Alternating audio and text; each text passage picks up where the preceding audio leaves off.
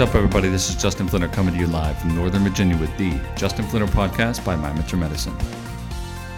Before I start today's podcast, I just want to say again thank you to all of you who tune in each week for our new podcast on the Justin Flinner Podcast. We are so tremendously grateful for you to be here with us each week and to listen to all of the new topics that we bring to you. And we want to remind you that you can contribute by providing even the smallest contribution. You can help us to deliver our messages across the world and accomplish our mission together. We know that you wouldn't be here if you weren't interested in making a change in your life. We all want to make changes in our life. I want to make changes in my own life. That's why I'm doing this here with you. So, all that we ask is if you're willing to make a small contribution to the Justin Flinner podcast. And how you can do it is by going to Anchor, our main platform, and searching for the Justin Flinner podcast. And you can find a little button right there on the screen, and you can complete the process. And as always, we will continue to bring you the most important information that will make the biggest changes in your life. So we hope you enjoy this week's podcast, and we look forward to seeing you next week. And now, for this week's podcast.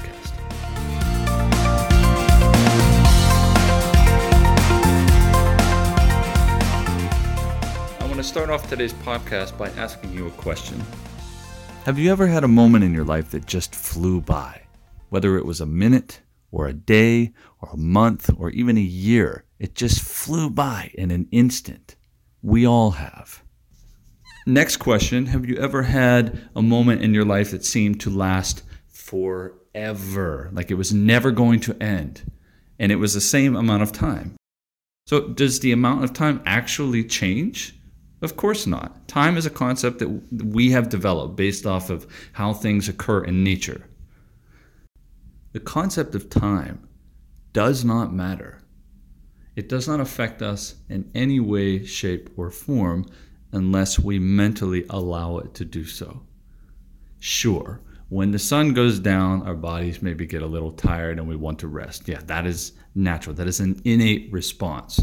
But time itself, the concept of time, does not affect us. Mentally, we say, Oh my Lord, it's already two o'clock. The day is about to be over soon.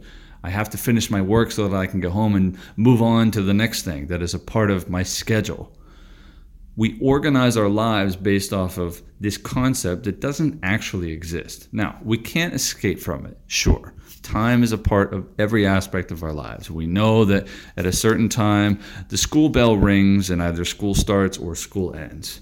You, you arrive at work. You know you start at a certain time, you finish at a certain time, you can go home.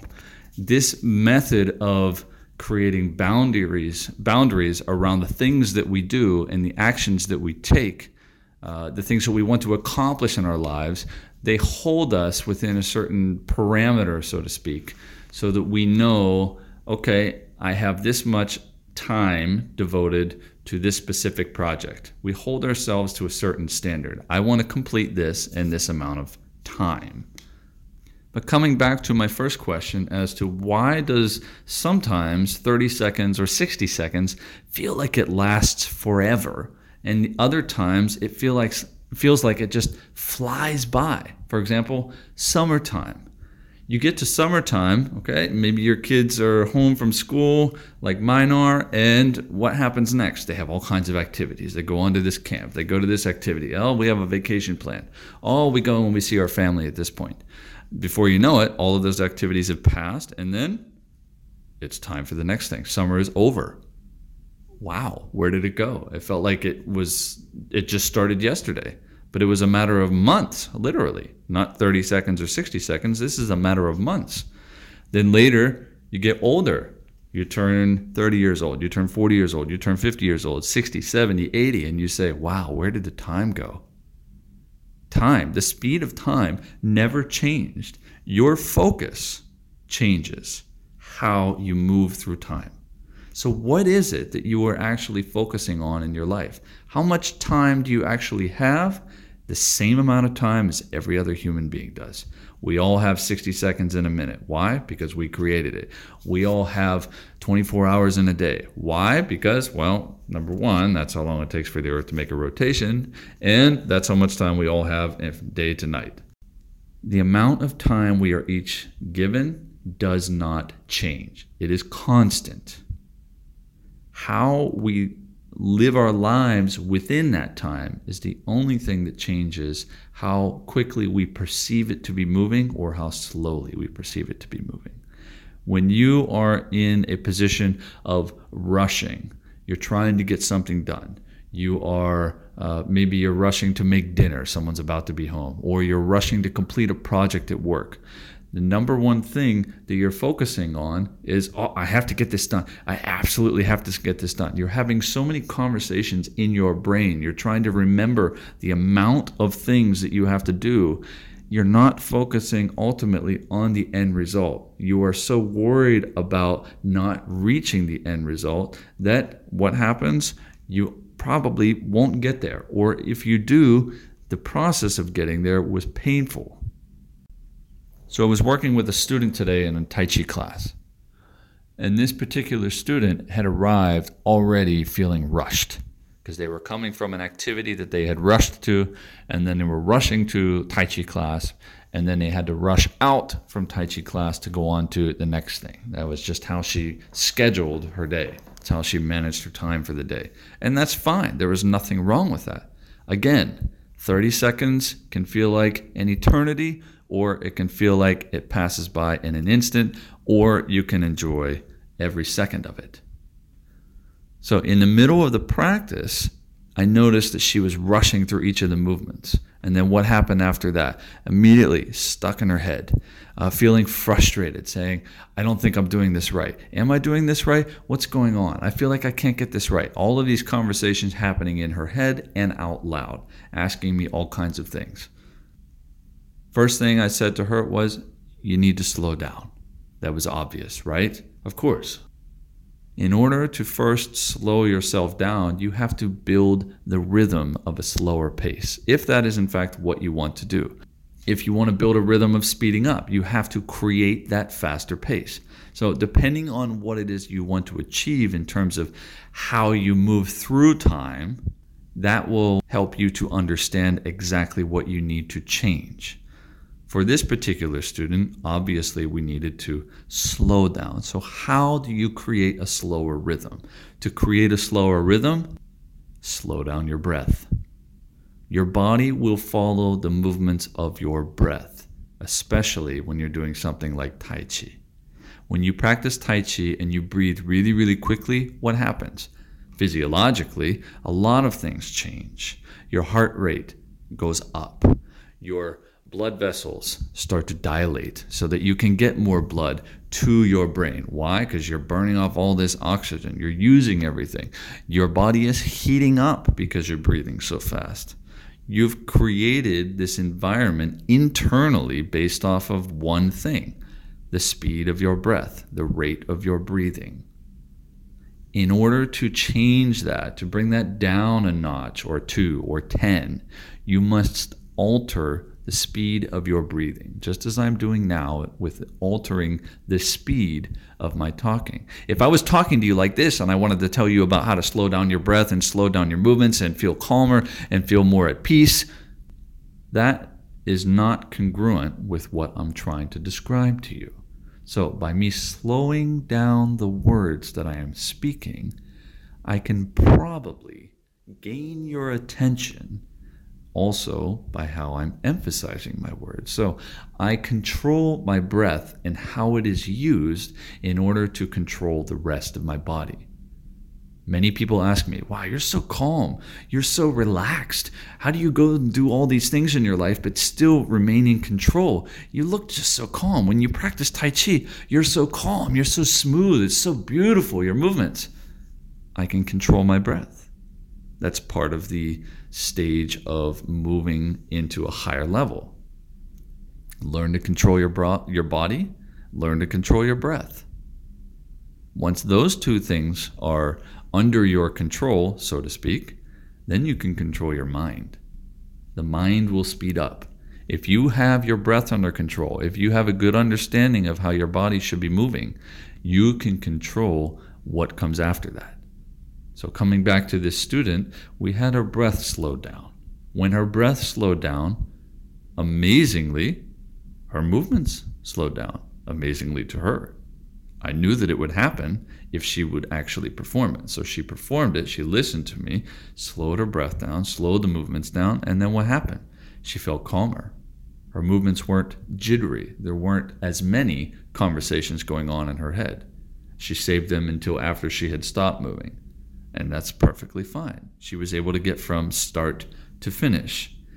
The same amount of time went by from her practicing it in a rushed pace versus a slower pace. And, I'm, and I mean that in terms of the rate of her breathing. Her breathing was really rushed. And then we slowed her breathing down. Now, I'm not saying that just breathing is the answer to all of your problems in terms of slowing down uh, your life and feeling more in the moment. No, absolutely not. If you don't know how to slow down, if you don't know how to speed up, if that's your desire, then you must know how to alter the rhythm of your life. If the rhythm of your life is sitting in a chair, typing away at a keyboard, not doing much of anything except for doing a little turn to the left to look at some papers, doing a little turn to the right to pick up the phone, turning back to the center to look back at your computer. That is the rate of all of the movement in your life, physically then your body's going to feel probably pretty tired. You might eventually start feeling a little depressed. Uh, but if you change that pace and you say, okay, well, I've been sitting here for the last 30 minutes, I need to get up and move. Or if you have the luxury of having a standing desk, you decide for the next hour, I'm going to stand and work and I'm going to move a little bit more. Change how your body moves will change the response that you get internally and how you feel uh, mentally, emotionally. It will change your rhythm too. So, changing the rhythm of how you move your body is another thing that you can do to experience time differently.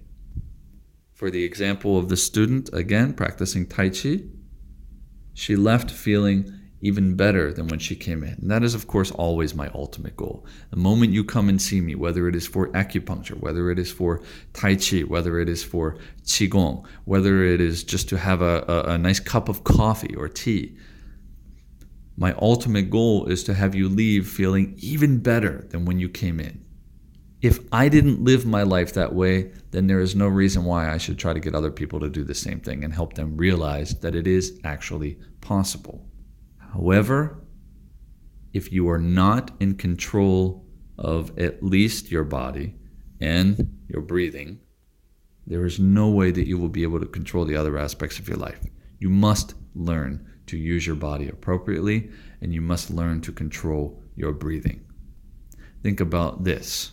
There's a lot of people out there, maybe you included, that don't like public speaking. If I said, Okay, in, th- in the next 30 minutes, I want you to prepare a speech that's going to be delivered to 500 people who are going to be sitting out in the audience and they want to hear your best speech on this particular topic.